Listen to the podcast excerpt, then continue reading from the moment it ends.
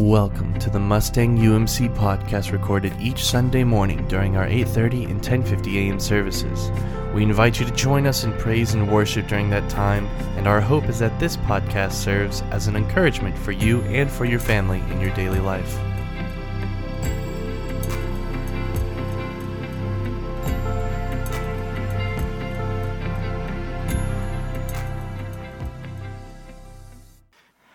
Joy. It's an interesting concept, isn't it? Joy in 2020 is, is even a more interesting one. I was thinking of Psalm 30, verse 5, and it says these words words of hope. Weeping may stay for the night, but rejoicing comes in the morning. And as I, as I think about 2020, I think there's a lot of weeping that has happened. In fact, probably I haven't given myself time and space to mourn all that we've lost. And in those moments in which I'm still and quiet, the grief can hit us. And I know we all have had our own experience with this pandemic and with this year. And we've lost a lot of things. And some of us have lost loved ones and people that we were so close to. And so there's lots of things we mourn. But one of the things that Scripture tells us is that after weeping comes rejoicing, that after darkness comes light. There is morning after the evening. And so, this scripture that I read in Psalm 30, it was talking to people who were pre resurrection. But for those of us who are after the resurrection of Jesus, we have this hope and this love and this peace and this joy that Jesus is real and that joy is possible even and especially in the midst of sorrow. You know, over the years, I've done a, a fair number of funerals.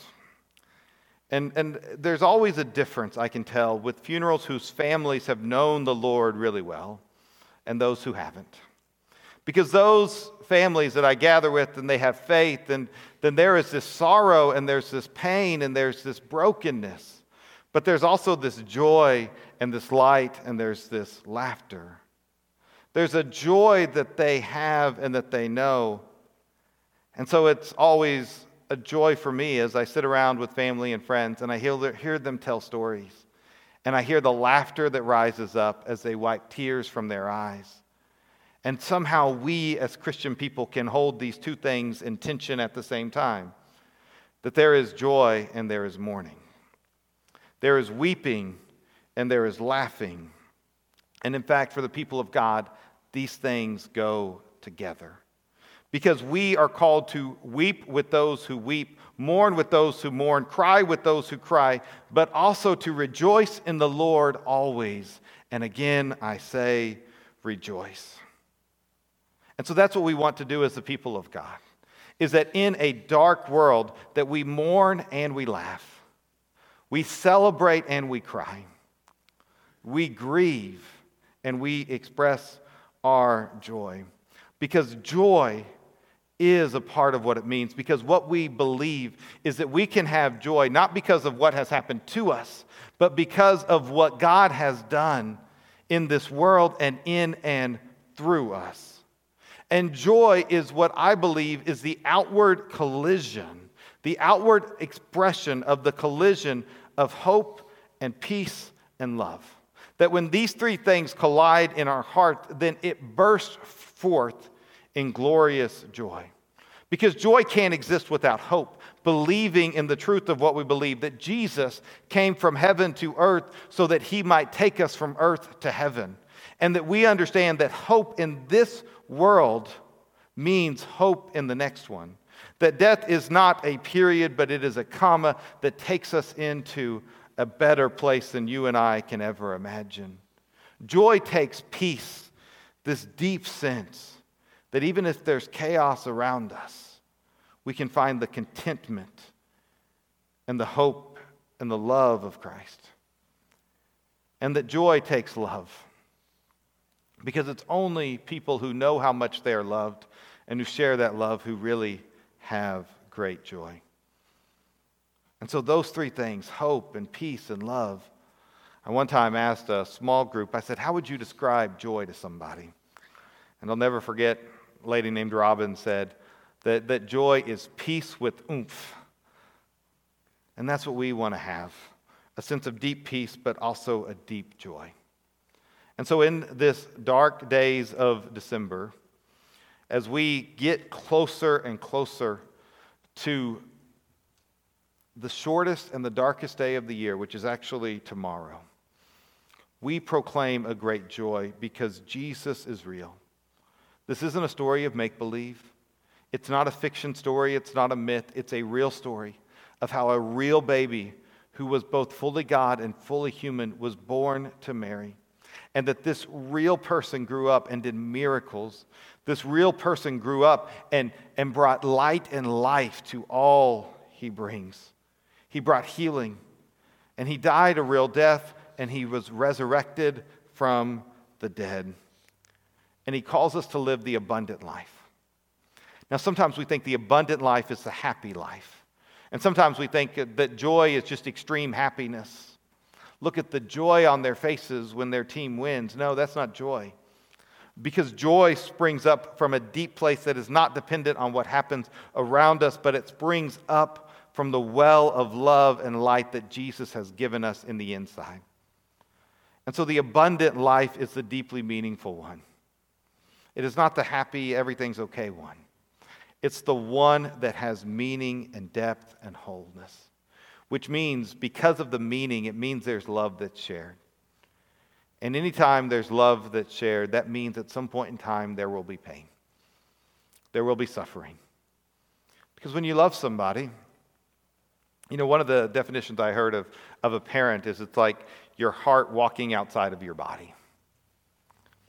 And I, think that that's what love does is that we, we put our hearts and, and we put them in relationships and we put them in people and, and we say, I'm going to give you this gift of, of myself and my care and my love. And, and whenever we make that risk of vulnerability of loving somebody, we risk it at some point in time being taken away. And that pain is so real. But yet we still have joy because God holds us in his hand. He said, He's got the whole world in his hand. And that this world is not all that there is. And so the abundant life is the meaningful one that includes mourning and dancing, it includes sorrow and joy. It brings light into the middle of darkness. And so, my friends, we choose to have joy, even and especially when it will be tough. And I know for some of you, this Christmas is going to be terribly difficult. And it's not going to be the same this year. And in fact, it'll never be the same. But you can still have joy because you always have Jesus. Let us pray. So, Lord, we thank you that you loved us so much that you sent your one and only Son to us. And so, Lord, sometimes we get afraid. We feel the pain so deeply of this world, and there's been so much pain this year. We've lost so much. And we've mourned and we've wept and we will continue to do so. Lord, we know that on Christmas Eve and Christmas Day there will be tears not of joy but of sorrow. So only you can take those tears of mourning and turn them later into tears of joy. Lord, we, we hear and we want to receive your promise that sorrow may last for the night, but joy comes in the morning. Weeping will exist, but joy and peace and hope and love will exist as well. And so, as the people of God, we stand here and we worship you and we will proclaim joy to the world. Let earth receive their King. Lord, we thank you that this world is not all that there is. We thank you that, that in this broken place of earth, where diseases and pain and sorrow run rampant, that you entered in and brought light. You bring healing, you bring love, you bring Jesus. And so, Jesus, would the truth of your goodness be real to us today? And may your joy shine. So, Lord, I, I pray, and we pray, that your light would shine, and the dark places in this world and in our world would be overcome by the joy of the Lord because the joy of the Lord is our strength. Because He lives, we can face tomorrow. Because He lives, all fear is gone. Because I know He holds the future. And life is worth living because He lives.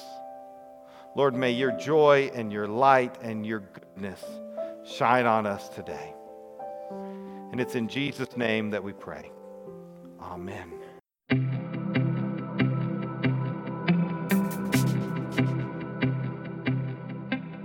Thank you for listening to the Mustang UMC podcast. Once again, our services are at 8:30 and 10:50 a.m. every Sunday morning and we would love to see you there. For more information about the Mustang United Methodist Church, please visit us at mustangumc.org or email us at office at mustangumc.org. That is office at mustangumc.org. We hope you enjoyed.